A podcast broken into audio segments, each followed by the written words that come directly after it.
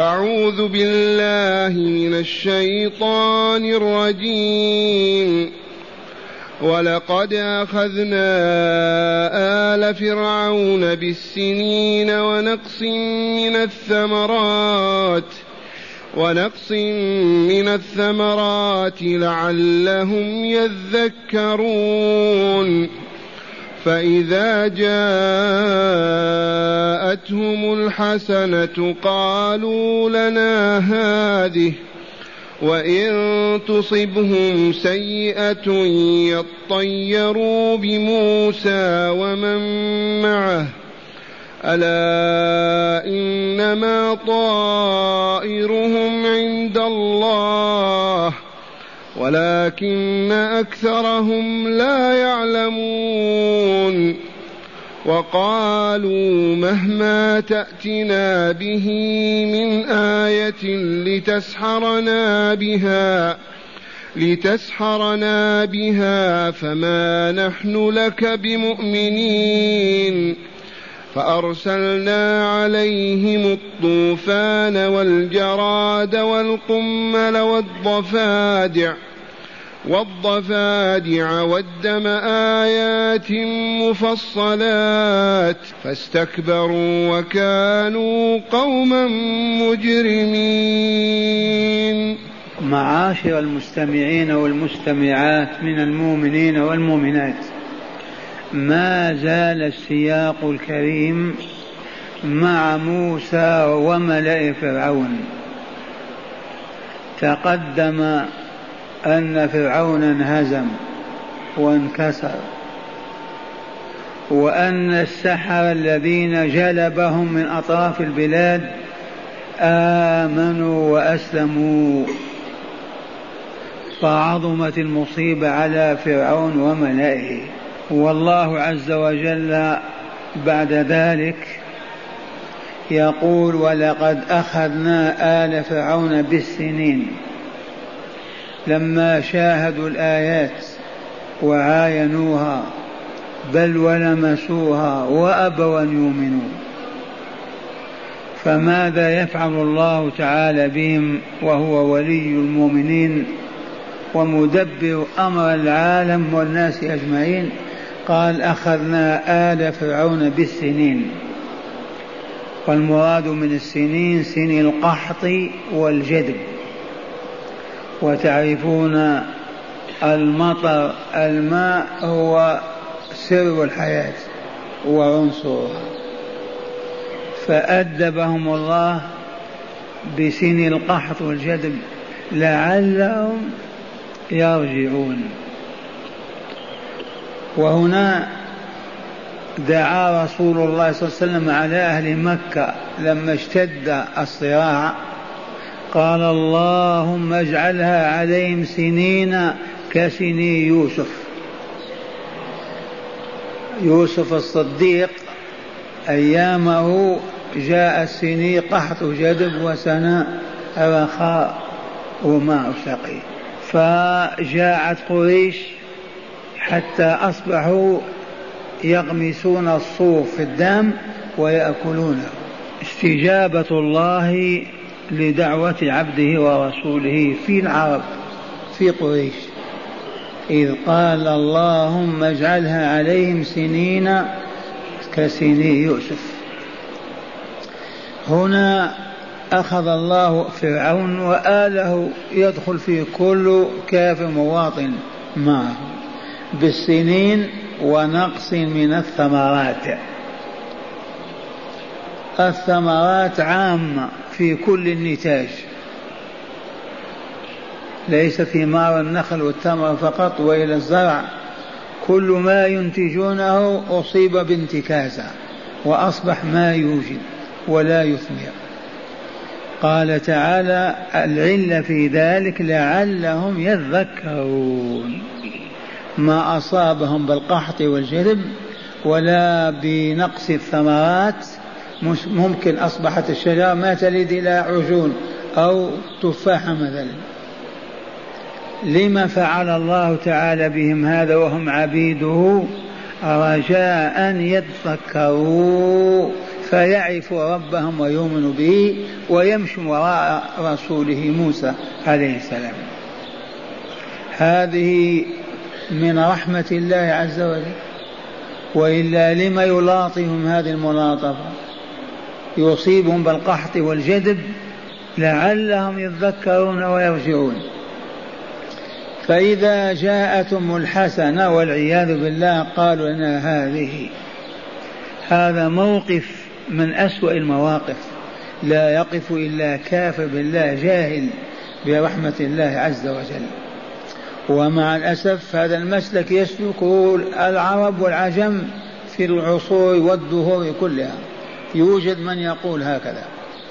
إذا جاءت الحسنة ما يحسن من مياه من طعام من مال من راحة من سعادة من عز يقولون هذه لنا. ما هي من عند الله؟ ما هي من فضل الله؟ هذه بجهودنا بجهادنا بعملنا بكذا وكذا حتى ينكروا الله وفضله. وليحذر المؤمنون مثل هذا الموقف. كنت فقيرا فأغناك الله قل الحمد لله هذا من فضل الله. ما تقول بجهادنا بعملنا بصبرنا بسهرنا الليالي الطويلة. فتصبح تلميذا لفرعون وملائه والذي علم فرعون هذا هو الذي يعلم الناس اليوم قول الناس. كما هي السنة التي فتح الله بها علينا بالأمس ما هي سنة فرعون موسى؟ ما هي سنة فرعون موسى؟ إنه وزع عليهم الأصنام ووضعوها في بيوتهم وقال لهم اعبدوها وتقربوا بها إلي وأنا ربكم الأعلى. فأصبح في كل بيت صنم يعبد والمعبود الأكبر هو فرعون الذي قال وأنا ربكم الأعلى. فمن نقل إلى المسلمين لا إلى الكافرين هذه السنة سوى الشيطان فمضت على أمة الإسلام قرون وهم يعبدون القبور. هذا سيدي فلان سيدي فلان مولاي فلان القبر الستة فلانة فلانة فلانة العكوف والنداء والاستغاثة والذبح والنذر والحلف وما إلى ذلك. بحجة يتقربون إلى الله الأعلى. من سن هذه السنة؟ سنها فرعون. من نقلها إلينا؟ الشيطان. ذي مهمته ليضحك على أذقان الناس. بيننا وبين فرعون آلاف السنين. ونحن في عصر الهداية والنور والإسلام. ومع هذا عبد مع الله الأولياء. من أندونيسيا إلى المغرب ما من بلد إلا وفي قباب تعبد. ما معنى تعبد؟ يدعونها يستغيثون بها يتعوذون بها ينذرون لها النذور يعكفون حولها يتمسحون بها. هو هذه العبادة أو ما هي العبادة؟ ما فوق هذا شيء. إذا تلك سنة فرعون مع موسى. الآن كما قلت لكم بعض الأبناء بعض الإخوان إذا رزقه الله بعد فقر ما ينسب هذا إلى الله. إذا صح بعد مرض يقول الدواء والطب كذا وتنقلت ما يقول الله. يصرف الشيطان قلبه عن ذكر الله. فيخسر والعياذ بالله. فالمؤمن إذا أصابه خير قال هذا فضل الله علي والحمد لله. وإذا أصابه ضير قال هذا من ذنوبي وأستغفر الله. هذا هو موقف المؤمن. فإذا جاءتهم الحسنة قالوا لنا هذه وإن تصبهم سيئة يطير بموسى ومن معه. إذا جاء الرخاء والماء والخيرات قالوا هذه لنا أي بفضلنا بجهودنا بكذا بكذا. وإن أصابتم سيئة مما يسوء كالمرض وإلا القحط وإلا كذا يقولون طيرنا بموسى. هذا هو السبب. موسى هو السبب ومن معه من بني إسرائيل. قالوا طيرنا بموسى ومن معه. فرد الله تعالى عليهم هذه القول الفاجرة الكافرة. فقال ألا إنما طائرهم عند الله ولكن أكثرهم لا يعلمون.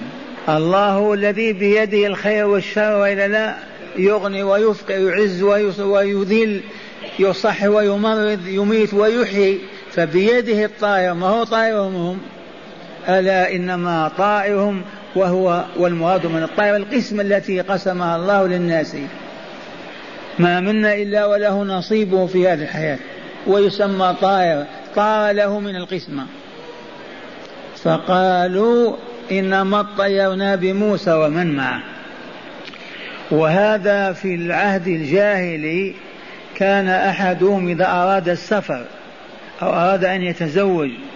أو يشارك في تجارة ولا يدري هل يستفيد أو لا يستفيد ماذا يصنع؟ يطير يمشي في البر وإذا وجد الطيور واقفة يرميها بحصى وبعصا تطير.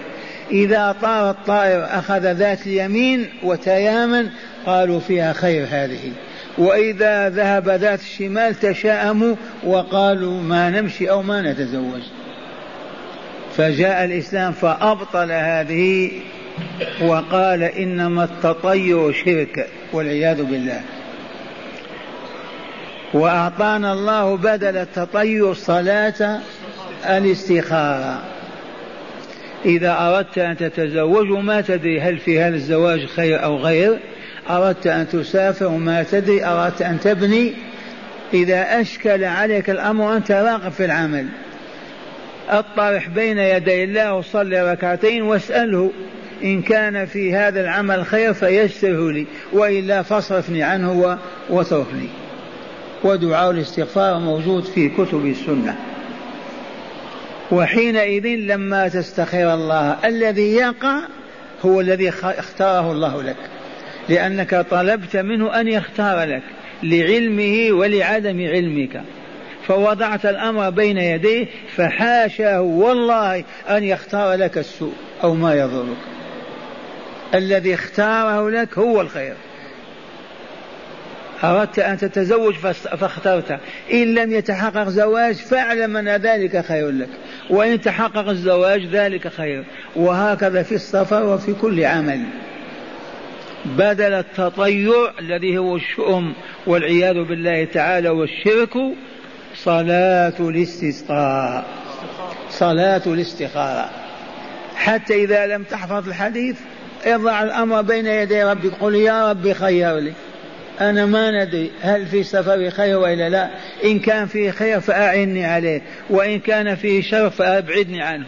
وقال تعالى ولكن أكثرهم لا يعلمون. ما يعلمون أن الذي يقسم الأرزاق ويدبر الحياة ويصح ويمرض ويعطي ويمنح هو الله. ما كانوا يعلمون. لو يعلمون هذا ما قالوا طيرنا بكم. ولا قالوا هذه لنا بقدرتنا وقوتنا حصلنا عليها. لا هذه ولا تلك. ولكنهم لا يعلمون. الجهل هو المصيبة. ثم قال تعالى عنهم وقالوا مهما تأتنا به من آية لتسحرنا فما نحن لك بمؤمنين. قالوا لمن هذا؟ لموسى وأخيه هارون وبني إسرائيل. مهما تأتنا به من آية والآيات أعظم من آية العصا أو آية اليد أو آية الرخاء والجدب والقحط دي آيات. ولكن قالوا مهما تأتينا من آية ما نؤمن بك. ولا نمشي وراءك أبدا ولا نوافقك على ما تقول. كبرياء هذه وإلا لا غطرسة قوة جبابرة فراعنة. وقالوا مهما تأتينا به من آية لتسحرنا بها. يكذبون وهل سحركم في العصا؟ هل سحركم باليد لما خرجت بيضاء كالقمر؟ أين السحر الذي تقول ما انهزم السحراء وتحطموا وتكسروا وتابوا وأسلموا؟ ولكن العمى يتبجحون بالكلام. لتسحرنا بها فما نحن لك بمؤمنين. يريدون أن يؤيسوا موسى. لا نتبعوك ولا نمشي وراك ولا نؤمن بك. قال تعالى وهنا يغضب الرب. فأرسلنا عليهم الطوفان والجراد والقمل والضفادع والدم. خمس آيات. آية بعد آية. وما بين الآية والآية ممكن أشهر ممكن سنين. أولا الطوفان. أغرقهم المطر. وفيضانات النيل. صاحوا. كادوا يغرقون ثم رفع يا موسى ادعوا الله يا موسى. دعا الله موسى. انتهى الطوفان. عادوا إلى الشرك والكفر والباطل. أرسل عليهم الجراد. والجراد معروف. يجوز أكله وخاصة عند الحاجة أكله النبي صلى الله عليه وسلم. فقط اختلف في الجراد هل يقتل أو لا يقتل كالحيوان المنهي عن قتلها. والصحيح أنه إذا آذى يقتل. إذا داهم مزرعتك مثلا تحفر له في الأرض وتقتله مثلا. وإذا لم يؤذي لا حاجة إلى قتله لأنه ينتفع به يؤكل. الجراد ماذا فعل؟ أكل حتى السعف. الورق ما ترك شيئا. وشاهدنا هذا نحن وعرفناه. سعف النخل يأكله. الجراد ما تابوا القمل. القمل جائز أن يكون السوس في الحب وفي غيره لكن هنا والله أعلم إنه القمل المعروف. القمل هذا محنته محنة الأحداث في عصر الرخاء ما عرفوه. هنا في المسجد النبوي من 40 45 سنة في أخ من إخواننا من المهاجرين. تشاهد القمل ماشي مع خده مع وجهه كالنمل. القمل ما يسمح لك أن تنام. جسمك رأسك كامل. ماذا تعمل؟ مشطة تحك طول الليل. سلط الله عليهم القمل نساء ورجالا لعلهم يذكرون ما في. كذا فترة من الزمن. يا موسى أدع لنا. دعا موسى انتهى القمل. جاء الضفادع. والضفادع تنزل من السماء وكم من مرة ينزل المطر بالضفادع. الضفادع ملأت بيوتهم أزقتهم تطلع في أجسامهم. لا إله إلا الله. واحد والضفادع ضفدع وهذه منهي عن قتلها.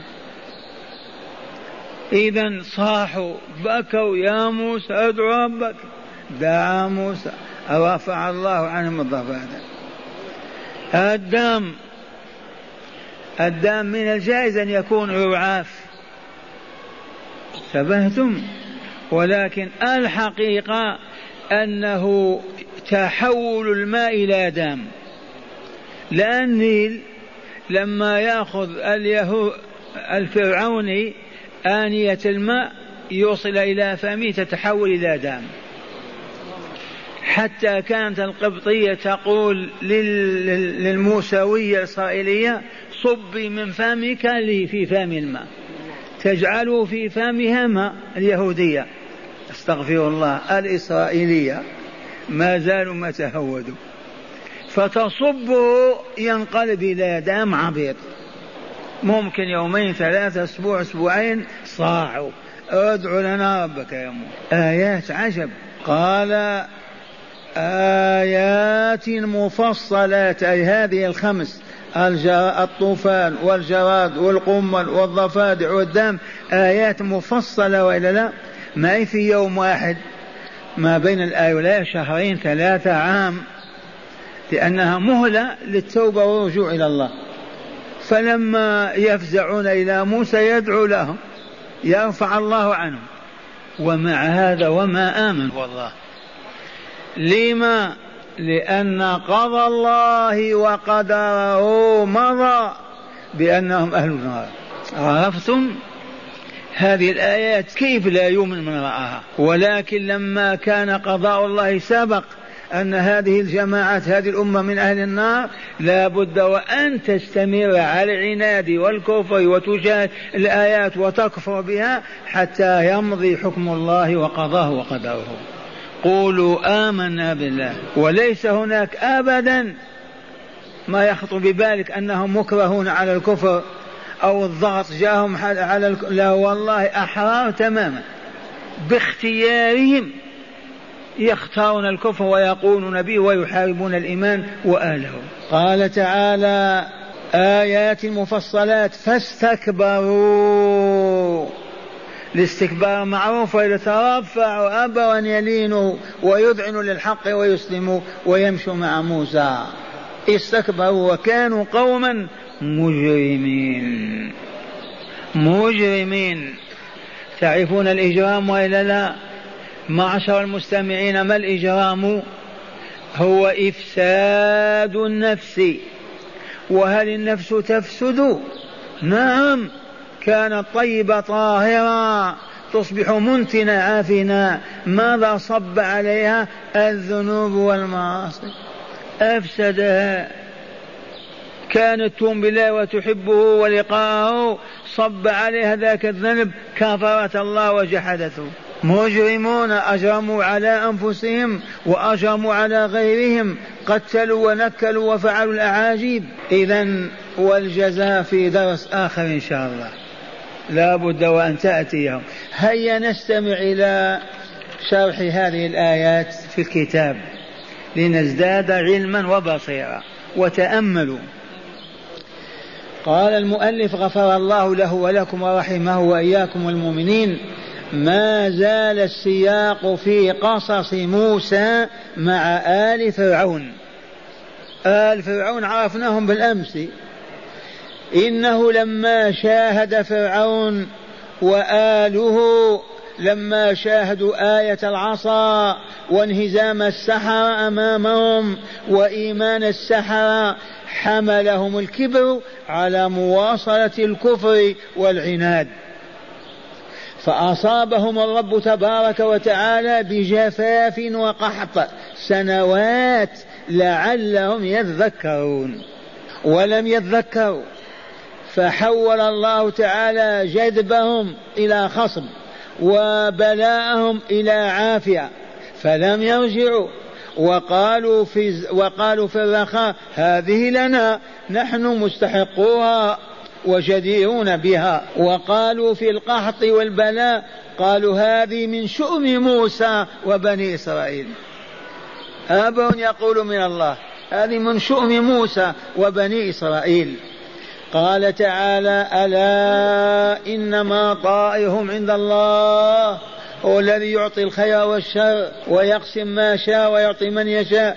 وذلك لأنه مدبر الأمر وخالق كل شيء وجاعل للحسنة أسبابا وللسيئة أسبابا ولكن أكثرهم لا يعلمون. فلذلك قالوا طيرنا بموسى ومن معه وأصروا على الكفر ولجوا في المكابرة والعناد حتى قالوا لموسى مهما تأتنا به من آية لتسحرنا بها فما نحلك بمؤمنين. عجب هذا الكلام. مهما تأتنا به من آية لتسحرنا بها فما نحلك بمؤمنين. لا تتعب نفسك. قال ولو علموا ما أصروا على الكفر والله العظيم ما علموا. الجهل ولو علموا ما أصروا على الكفر ولما قالوا ما قالوا فأسباب الحسنة الإيمان والتقوى وأسباب السيئة الكفر والمعاصي. إذ المراد بالحسنة والسيئة هنا الخير والشر. وهنا وبعد هذا الإصرار والعناد والمكابرة رفع موسى يده إلى ربه يدعوه فقال يا رب إن عبدك فرعون علا في الأرض وبغى وعتى وأن قومه قد نقضوا العهد فخذهم بعقوبة تجعلها عليهم نقمة ولقوم عظة ولمن يأتي بعدهم آية. موسى حكيم هذا. اسمعوا دعاء موسى. يا ربي أ...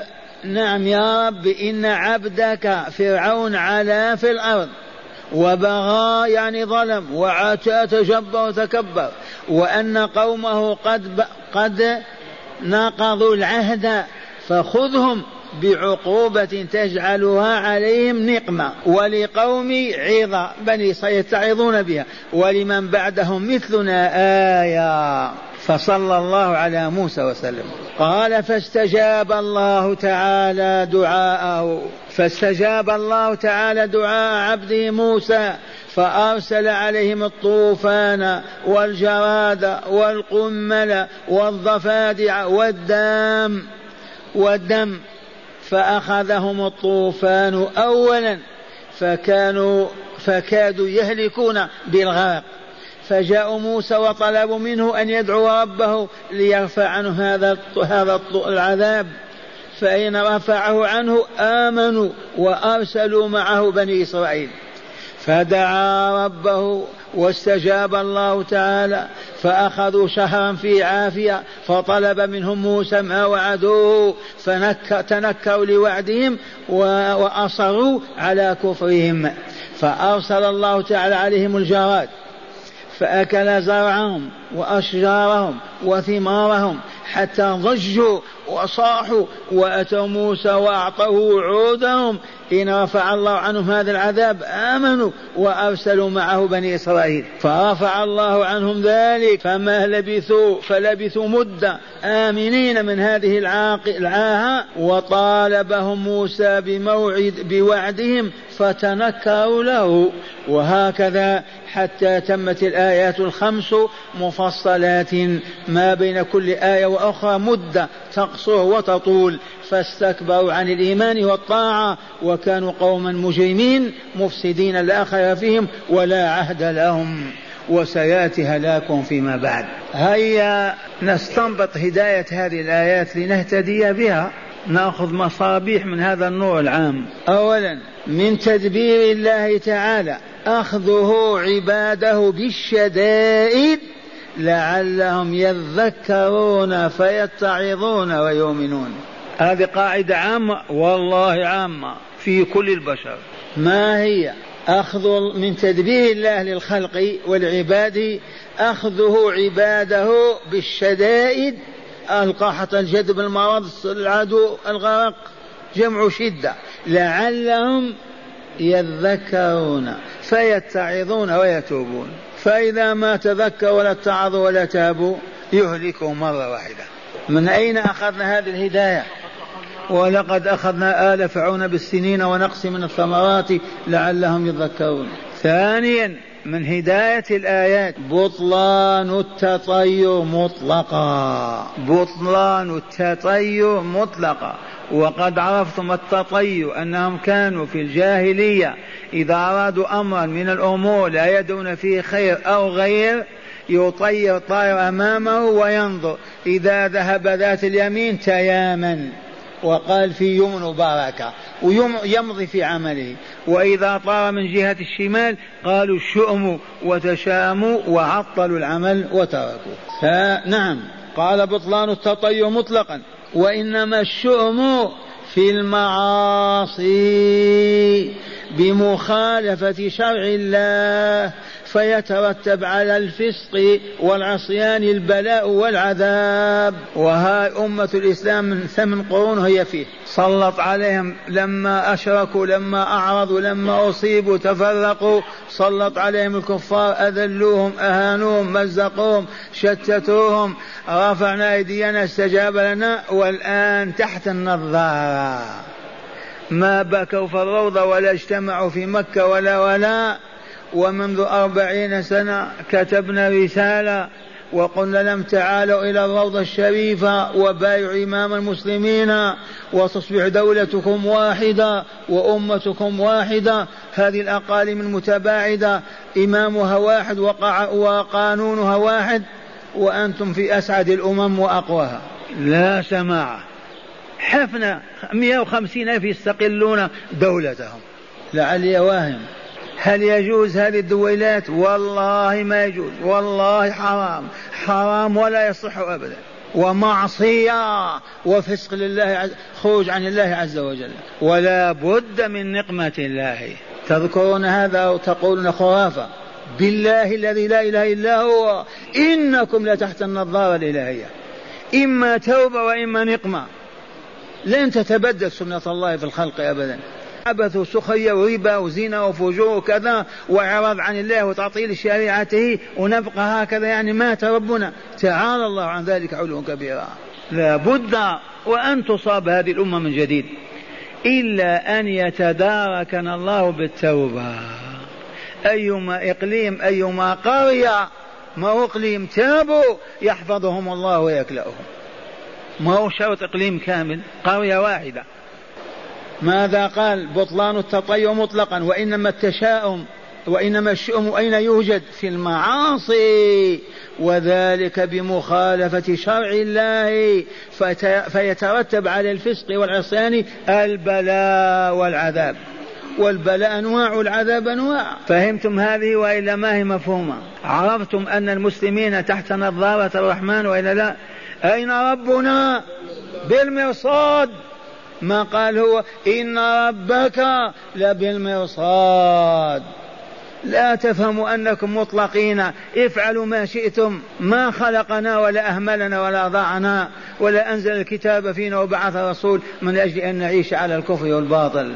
ثالثا الجهل سبب الكفر والمعاصي وسوء الأخلاق وفساد الأحوال. يا شيخ الأمة الآن كلها تقرأ وتدرس. فين الجهل نجونا ماذا تقولون؟ في جهل وإلا ما فيه ما وجد فسق وفجور وإعراض عن الله إلا وسببه الجهل. وإن ادعى صاحبه العلم وقال هو عالم.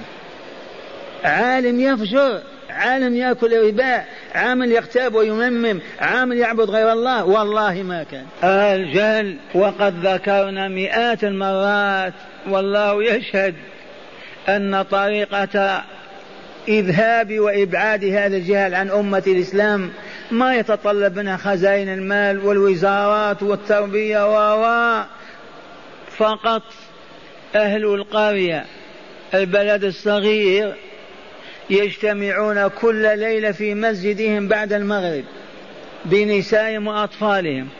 الأطفال النساء وراء الستارة والأطفال صفوف أمامهن والرجال أمام الكل بعدما يصلون المغرب يدرسون آية كما ندرسها الآن نحن.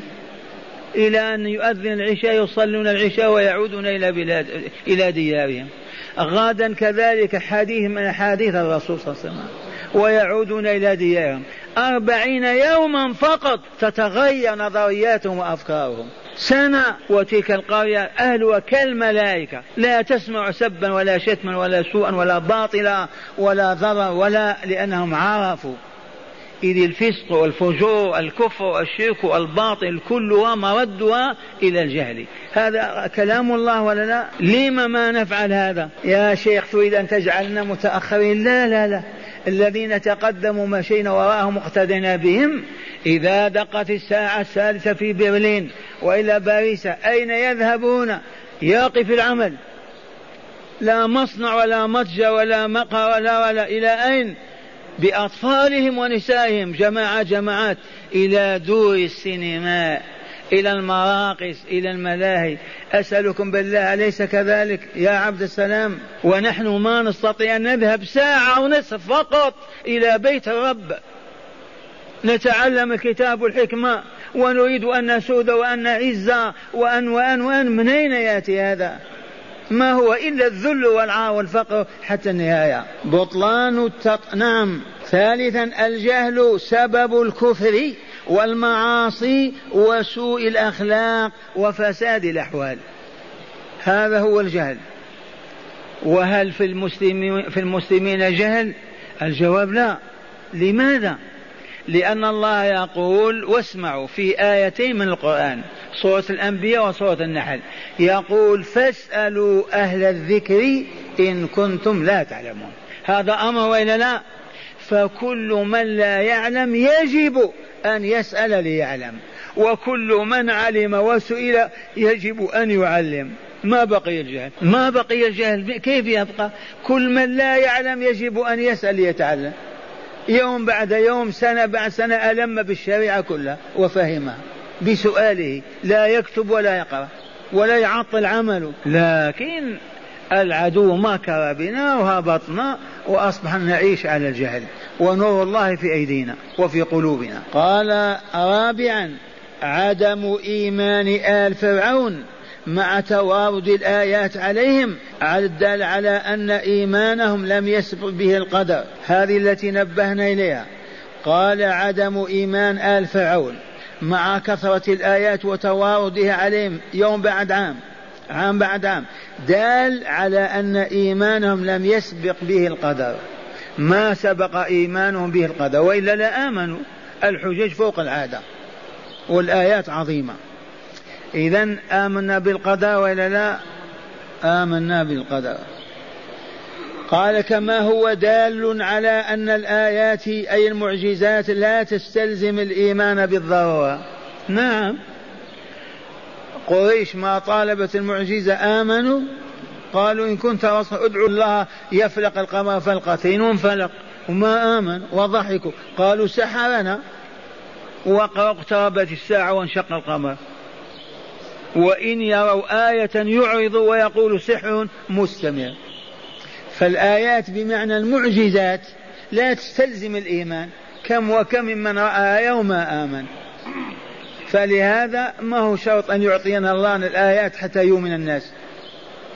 والمراد من الآيات الخوارق للعادة كإحياء الميت مثلا أو انفلاق القمر أو نزول المطر هذه التي لا يقدر عليها إلا الله.